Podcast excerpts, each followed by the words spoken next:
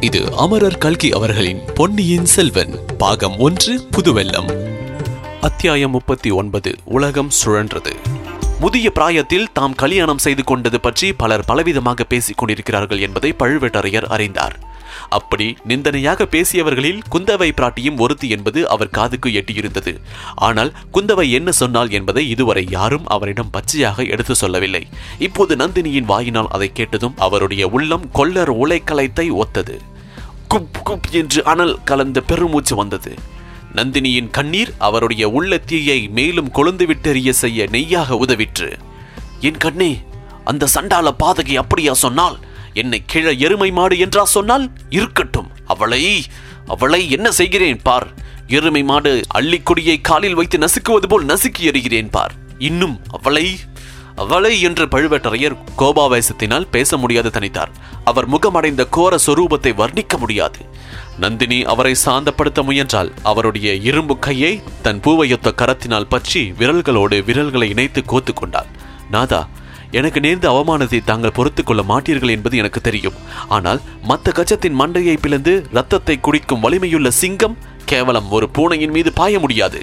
குந்தவை ஒரு பெண் பூனை ஆனால் பெரிய மந்திரக்காரி. மாயமும் மந்திரமும் செய்துதான் எல்லோரையும் அவள் இஷ்டம் போல் ஆட்டி வைத்துக் கொண்டிருக்கிறாள். இந்த சோழ ராஜ்யத்தையே ஆட்டி வைத்துக் கொண்டிருக்கிறாள். அவளுடைய மந்திரத்தை மாற்று மந்திரத்தால் தான் வெல்ல வேண்டும். தங்களுக்கு விருப்பமில்லாவிட்டால் சொல்லிவிடுங்கள். இன்றைக்கு நான் இந்த மாளிகையை விட்டு வெளியேறுகிறேன் என்று கூறி மீண்டும் விம்மினாள் நந்தினி. பழுவேட்டரையரின் கோபவெறி தணிந்து மோகவெறி மிகுந்தது. வேண்டாம் வேண்டாம். ஆயிரம் மந்திரவாதிகளை வேண்டுமானாலும் அழைத்து வைத்துக்கொள். நீ போக வேண்டாம். என் உயிரை அணையவள் நீ. அணையவள் என்ன? என் உயிரே நீதான். உயிர் போய்விட்டால் அப்புறம் இந்த உடம்பு என்ன செய்யும்? இப்போது என்னை நீ விலக்கி வைத்திருப்பது என்னை உயிரோடு வைத்துக் கொள்ளுகிறது. இத்தனை மந்திரம் தெரிந்து வைத்திருக்கிறாயே எனக்கு ஒரு மந்திரம் சொல்லித்தரக்கூடாதா? என்றார் பழுவேட்டரையர். நாதா உங்கள் கையில் வாளும் வேலும் இருக்கும் போது மந்திரம் எதற்கு? பேதை பெண்ணாகிய என்னிடம் விட்டுவிடுங்கள் மாய மந்திரங்களை. தங்களுக்கு எதற்கு மாயமும் மந்திரமும்? என்றாள் நந்தினி. அதற்கு பழுவேட்டரையர் கண்ணே நீ உன் பவள வாய் திறந்து நாதா என்று அழைக்கும் போது என் உடம்பு சிலிர்க்கிறது. உன் பொன்முகத்தை பார்த்தால் என் மதி சுழல்கிறது. என் கையில் வாளும் வேலும் இருப்பது உண்மைதான். ஆனால் அதையெல்லாம் போர்க்களத்தில் பகைவர்களை தாக்குவதற்காக உபயோகிப்பேன். ஆனால் அந்த ஆயுதங்களை வைத்துக்கொண்டு இந்த கொடி மண்டபத்தில் என்ன செய்வேன்? மன்மதனுடைய பானங்களுக்கு எதிர்பானம் என்னிடம் ஒன்றுமில்லையே. உன்னிடம் அளவா இருக்கிறது? எனக்கு மந்திரம் எதற்காக என்று கேட்கிறாய்? என் உடலையும் உயிரையும் ஓயாமல் எரித்துக் கொண்டிருக்கிறதே. அந்த தீயை அணைப்பதற்காகத்தான். அதற்கு ஏதாவது மந்திரம் உனக்கு தெரிந்தால் சொல்லு. இல்லை என்றால் உன் பூமேனியை தொட்டு மகிழும் பாக்கியத்தை எனக்கு கொடு. எப்படியாவது என் உயிரை காப்பாற்று. கண்மணி உலகமறிய சாஸ்திர விதிப்படி நீயும் நானும் மணந்து இரண்டரை ஆண்டுகள் ஆகின்றன. ஆயினும் நாம் உலக வழக்கப்படி இல்வாழ்க்கை நடத்த ஆரம்பிக்கவில்லை. விரதம் என்றும் நோன்பு என்றும் சொல்லி என்னை ஒதுக்கியே வைத்துக் கொண்டிருக்கிறாய். கரம்பிடித்து மணந்து கொண்ட கணவனை வாட்டி வதைக்கிறாய். அல்லது ஒரு வழியாக எனக்கு உன் கையினால் விஷத்தை கொடுத்து கொன்றுவிடு என்றார் பழுவேட்டரையர். நந்தினி தன் செவிகளை பொத்திக்கொண்டு ஐயையோ இம்மாதிரி கொடிய வார்த்தைகளை சொல்லாதீர்கள். இன்னொரு முறை இப்படி சொன்னால் நீங்கள் சொல்லுகிறபடியே செய்து விடுவேன் விஷத்தை குடித்து செத்து போவேன். அப்புறம் தாங்கள் கவலையற்று நிம்மதியாக இருக்கலாம் என்றாள். அதற்கு பழுவேட்டரையர் இல்லை இல்லை இனி அப்படி சொல்லவில்லை. என்னை மன்னித்து விடு. நீ விஷம் குடித்து இறந்தால் எனக்கு மன நிம்மதி உண்டாகுமா? இப்போது அரை பைத்தியமாய் இருக்கிறேன். அப்பொழுது முழு பைத்தியமாகி விடுவேன் என்றார் பழுவேட்டரையர். இப்பொழுது நந்தினி நாதா எதற்காக தாங்கள் பைத்தியமாக வேண்டும்? இன்றைக்கு நாம் கைப்பிடித்து மணந்து கொண்டோமே என்றைக்கு நாம் கைப்பிடித்து மனது கொண்டோமோ அன்றைக்கே நாம் இரண்டு உடம்புக்கும் ஓர் உயிரும் ஆகிவிட்டோம். உயிரும் உயிரும் கலந்து விட்டன உள்ளமும் உள்ளமும் சேர்ந்து விட்டன தங்கள் இதயத்தின் ஒவ்வொரு துடிப்பும் இங்கே என் இதயத்தில் எதிரொலியை உண்டாக்குகிறது. தங்கள் நெஞ்சில் உதிக்கும் ஒவ்வொரு எண்ணமும் இங்கே என் அக கண்ணாடியில் பிரதிபலிக்கிறது. தங்கள் புருவம் நெறிந்தால் என் கண் கலங்குகிறது. தங்கள் மீசை துடித்தால் என் குடல் துடிக்கிறது. இப்படி நாம் உயிருக்குயிரான பிறகு கேவலம் இந்த உடம்பை பற்றி ஏன் சிந்தனை? மண்ணினால் ஆட உடம்பு இது. ஒரு நாள் எரிந்து சாம்பலாக மண்ணோடு மண்ணாக போகிற உடம்பு இது. இப்பொழுது பழுவேட்டரையர் நிறுத்து நிறுத்து உன் கொடுமையான வார்த்தைகளை கேட்டு என் காது கொப்புளிக்கிறது என்று பழுவேட்டரையர் அலறினார். மேலும் அவள் பேச இடம் கொடுக்காமல் பேசினார். மண்ணினால் ஆன உடம்பு என்றா சொன்னாய் பொய் பொய். தேன் மனம் கமழும் உன் கனிவாயினால் அத்தகைய பெரும் பொய்யை சொல்லாதே. உன் உடம்பை மண்ணினால் செய்வதாகவே சொன்னாய். ஒரு நாளும் இல்லை. உலகில் எத்தனையோ பெண்கள் இருக்கிறார்கள். அவர்களை எல்லாம் பிரம்மதேவன் மண்ணினாலும் செய்திருக்கலாம் கல்லினாலும் செய்திருக்கலாம். கரியையும் சாம்பலையும் சேர்த்து செய்திருக்கலாம். ஆனால் உன்னுடைய திருமேனியை பிரம்மா எப்படி செய்தான் தெரியுமா?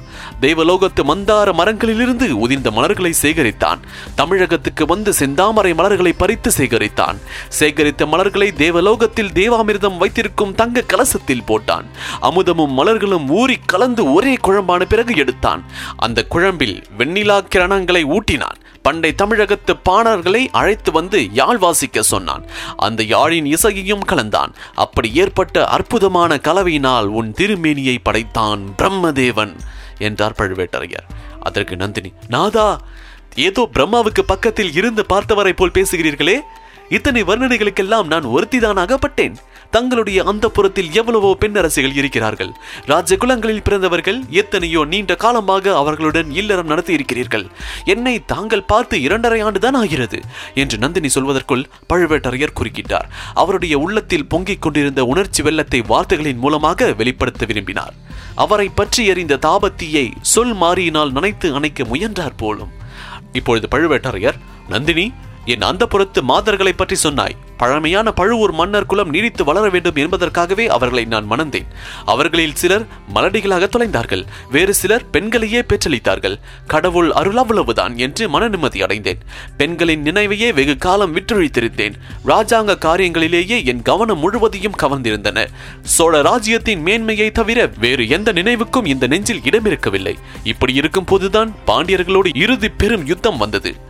வாலிப பிராயத்து தளபதிகள் பலர் இருந்த போதிலும் என்னால் பின்தங்கி இருக்க முடியவில்லை. நான் போர்க்களம் சென்றிராவிட்டால் அத்தகைய மாபெரும் வெற்றி கிடைத்தும் இராது. பாண்டியர் படையை அடியோடு நாசம் செய்து மதுரையில் வெற்றி கொடி நாட்டிய பிறகு கொங்கு நாடு சென்றேன். அங்கிருந்து அகண்ட காவேரி கரையோடு திரும்பி வந்து கொண்டிருந்தேன். வழியில் காடு அடர்ந்த ஒரு இடத்தில் உன்னை கண்டேன். முதலில் நீ அங்கு நிற்கிறாய் என்பதை என்னால் நம்ப முடியவில்லை. கண்ணை மூடி திறந்து பார்த்தேன். அப்போதும் நீ நின்றாய். நீ வனதேவதையாக இருக்க வேண்டும் என்று அருகில் சென்றதும் மறைந்து விடுவாய் என்று எண்ணிக்கொண்டு நெருங்கினேன். அப்போதும் நீ மறைந்து விடவில்லை. புராண கதைகளிலே சொல்லி இருப்பது போல் சொர்க்கத்திலிருந்து சாபம் பெற்று பூமிக்கு வந்த தேவ கண்டிகை அல்லது கந்தர்வ பெண்ணாக இருக்க வேண்டும். மனித பாஷை உனக்கு தெரிந்திராது என்று எண்ணிக்கொண்டு பெண்ணே நீ யார் என்று கேட்டேன். நீ நல்ல தமிழில் மறுமொழி கூறினாய். நான் அனாதை பெண். உங்களிடம் அடைக்கலம் புகுந்தேன். என்னை காப்பாற்றுங்கள் என்றாய் உன்னை பல்லக்கில் ஏற்றி அழைத்து கொண்டு வந்தபோது என் மனம் எண்ணாததெல்லாம் எண்ணியது. உன்னை எங்கேயோ எப்போதோ முன்னும் பார்த்திருப்பது போல தோன்றியது. ஆனால் நினைத்து நினைத்து பார்த்தும் எங்கே என்று தெரியவில்லை. சற்றென்று என் மனத்தை மூடியிருந்த மாயத்திரை விலகியது. உண்மை உதயமாயிற்று. உன்னை இந்த ஜென்மத்தில் நான் முன்னால் பார்த்ததில்லை. ஆனால் முந்தைய பல பிறவைகளில் பார்த்திருக்கிறேன் என்பது தெரிந்தது. அந்த பூர்வ ஜென்மத்து நினைவுகள் எல்லாம் மோதிக்கொண்டு வந்தன. நீ அகலிகையாக இந்த உலகில் பிறந்திருக்கிறாய். அப்போது நான் தேவேந்திரனாக இருந்தேன். சொர்க்கலோக ஆட்சியை துறந்த ரிஷி சாபத்துக்கு துணிந்து உன்னை தேடிக் கொண்டு வந்தேன். பிறகு நான் சந்தனு மகாராஜனாக பிறந்திருந்தேன். கங்கை கரையோடு வேட்டையாட செல்லுகையில் உன்னை கண்டேன். பூலோக பெண்ணை போல் உருகி கொண்டிருந்த கங்கையாகிய உன்னை காதலித்தேன். பிறகு ஒரு காலத்தில் காவேரி பூம்பாட்டினத்தில் நான் கோவலனாய் பிறந்திருந்தேன். நீ கண்ணகியாக அவதரித்திருந்தாய். என் அறிவை மறைத்த மாயையினால் உன்னை சில காலம் மறந்திருந்தேன். பிறகு மாய திரைவிலை விலகிற்று உன் அருமையை அறிந்தேன். மதுரை நகருக்கு அழைத்து சென்றேன். வழியில் உன்னை ஆயர்குடியில் விட்டுவிட்டு சிலம்பு விற்க சென்றேன். வஞ்சகத்தினால் உயிரை இழந்தேன். அதற்கு பழிக்கு பழியாக இந்த பிறவியில் மதுரை பாண்டியன் குலத்தை நாசம் செய்து விட்டு திரும்பி வந்தபோது உன்னை கண்டேன். பல நூறு ஆண்டுகளுக்கு முன்பு பிரிந்த கண்ணகி நீதான் என்பதை உணர்ந்தேன் என்றார் பழுவேட்டரையர்.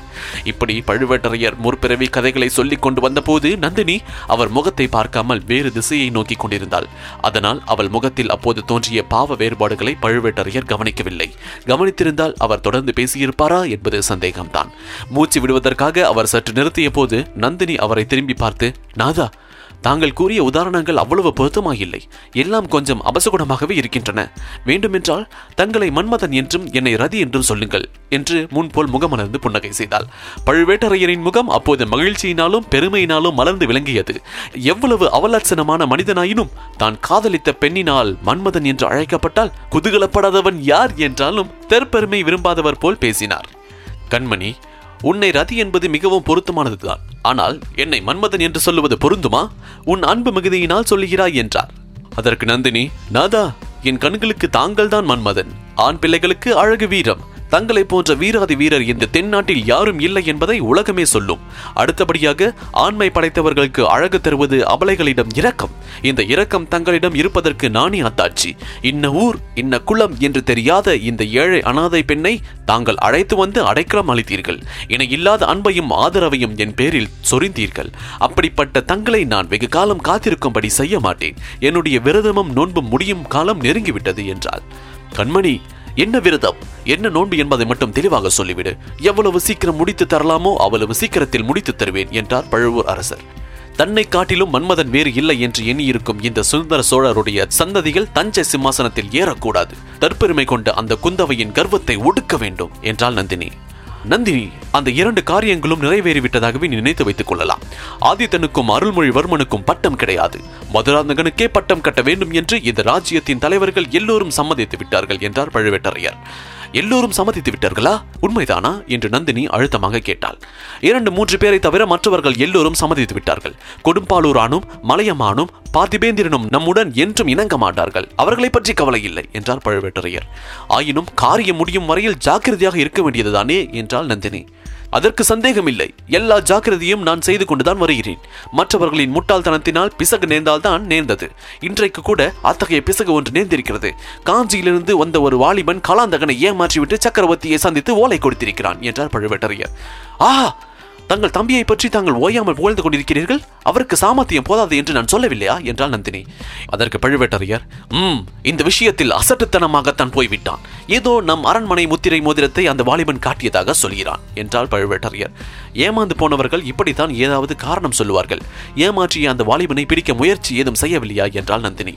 முயற்சி செய்யாமல் என்ன கோட்டைக்கு உள்ளேயும் வெளியேயும் வேட்டை ஆரம்பமாகிவிட்டது. எப்படியும் பிடித்து விடுவார்கள். இதனால் எல்லாம் நம்முடைய காரியத்துக்கு ஒன்றும் பங்கம் வந்து விடாது. சக்கரவர்த்தி காலமானதும் மதுராந்தகன் சிம்மாசனம் ஏறுவது நிச்சயம் என்றார் பழுவேட்டரையர். நாதா என்னுடைய விரதம் என்ன என்பதை தங்களுக்கு தெரியப்படுத்தும் காலம் இப்போது நெருங்கிவிட்டது என்றால் நந்தினி. கண்ணே அதை சொல்லும்படி நானும் கேட்கிறேன் என்றார் பழுவேட்டரையர். மதுராந்தகன் அந்த அசட்டு பிள்ளை பெண் என்றால் பல்லை இழிப்பவன். அவள் பட்டத்துக்கு வருவதனால் என்னுடைய விரதம் நிறைவேறிவிடாது என்றார். வேறு எதனால் நிறைவேறும்? உன் விருப்பத்தை சொல்லு. நிறைவேற்றி வைக்க நான் இருக்கிறேன் என்றார் பழுவேட்டரையர். அரசே என் சிறு பிராயத்தில் ஒரு பிரபல ஜோசியன் என் ஜாதகத்தை பார்த்தான். பதினெட்டு பிராயம் வரையில் நான் பற்பல இன்னல்களுக்கு உள்ளாவேன் என்று சொன்னான். அதற்கு பழுவேட்டரையர் இன்னும் என்ன சொன்னான்? அதற்கு நந்தினி பதினெட்டு பிராயத்திற்கு பிறகு திசை மாறும் என்றான். என இல்லாத உன்னத பதவியை அடைவேன் என்று சொன்னான். அதற்கு பழுவேட்டரையர் அவன் சொன்னது உண்மைதான். அந்த ஜோஷியன் யார் என்று சொல்லு அவனுக்கு கனகாபிஷேகம் செய்து வைக்கிறேன் என்றார். இன்னும் அந்த ஜோசியன் கூறியது ஒன்று இருக்கிறது அதை சொல்லட்டுமா என்றால் நந்தினி. கட்டாயம் சொல்லு சொல்லியே தீர வேண்டும் என்றார் பழுவேட்டரையர். என்னை கைப்பிடித்து மணந்து கொள்ளும் கணவர் மணிமகுடம் தரித்து ஒரு மகா சாம்ராஜ்யத்தின் சிம்மாசனத்தில் ஐம்பத்தாறு தேசத்து ராஜாக்களும் வந்து அடிபணிந்து ஏத்தும் சக்கரவர்த்தியாக வீற்றிருப்பார் என்று அந்த ஜோசியன் சொன்னான் என்றால் அதை நிறைவேற்றுவீர்களா? என்றும் கேட்டாள். பழுவேட்டரையரின் செவியில் இந்த வார்த்தைகள் விழுந்ததும் அவருக்கு முன்னால் இருந்த நந்தினியும் அவள் வீற்றிருந்த மஞ்சமும் சுழன்றன. லதா மண்டபமும் சுழன்றது. அந்த மண்டபத்தின் தூண்கள் சுழன்றன. எதிரே இருந்த இருளடைந்த தோப்பு சுழன்றது. நிலா கதிர் ஒளிர்ந்த மர உச்சிகள் சுழன்றன. வானத்தில் நட்சத்திரங்கள் சுழன்றன. இரு புறத்து மாளிகைகளும் சுழன்றது. உலகமே சுழன்றது. இதன் தொடர்ச்சியை அத்தியாயம் நாற்பது இருள் மாளிகை. இதில் தொடர்ந்து கேட்கலாம். இந்த தொகுப்பினை உங்களுக்காக வாசித்து நான் டிஜே முருகா. இன்ஸ்டாகிராமில் என்ன ஃபைன் செய்யுங்க? முருகன் டாட் டிஜே மற்றும் ஃபேஸ்புக்கில் ஃபைன் செய்ய இந்த சவுத் ரேடியோஸ் ஆப்பினுடைய இடது பக்க மேல் மூலையில் உள்ள ஷேர் பட்டனை கிளிக் செய்யுங்க. மீண்டும் மற்றொரு பாட்காஸ்டில் சந்திப்போம். நன்றி வணக்கம்.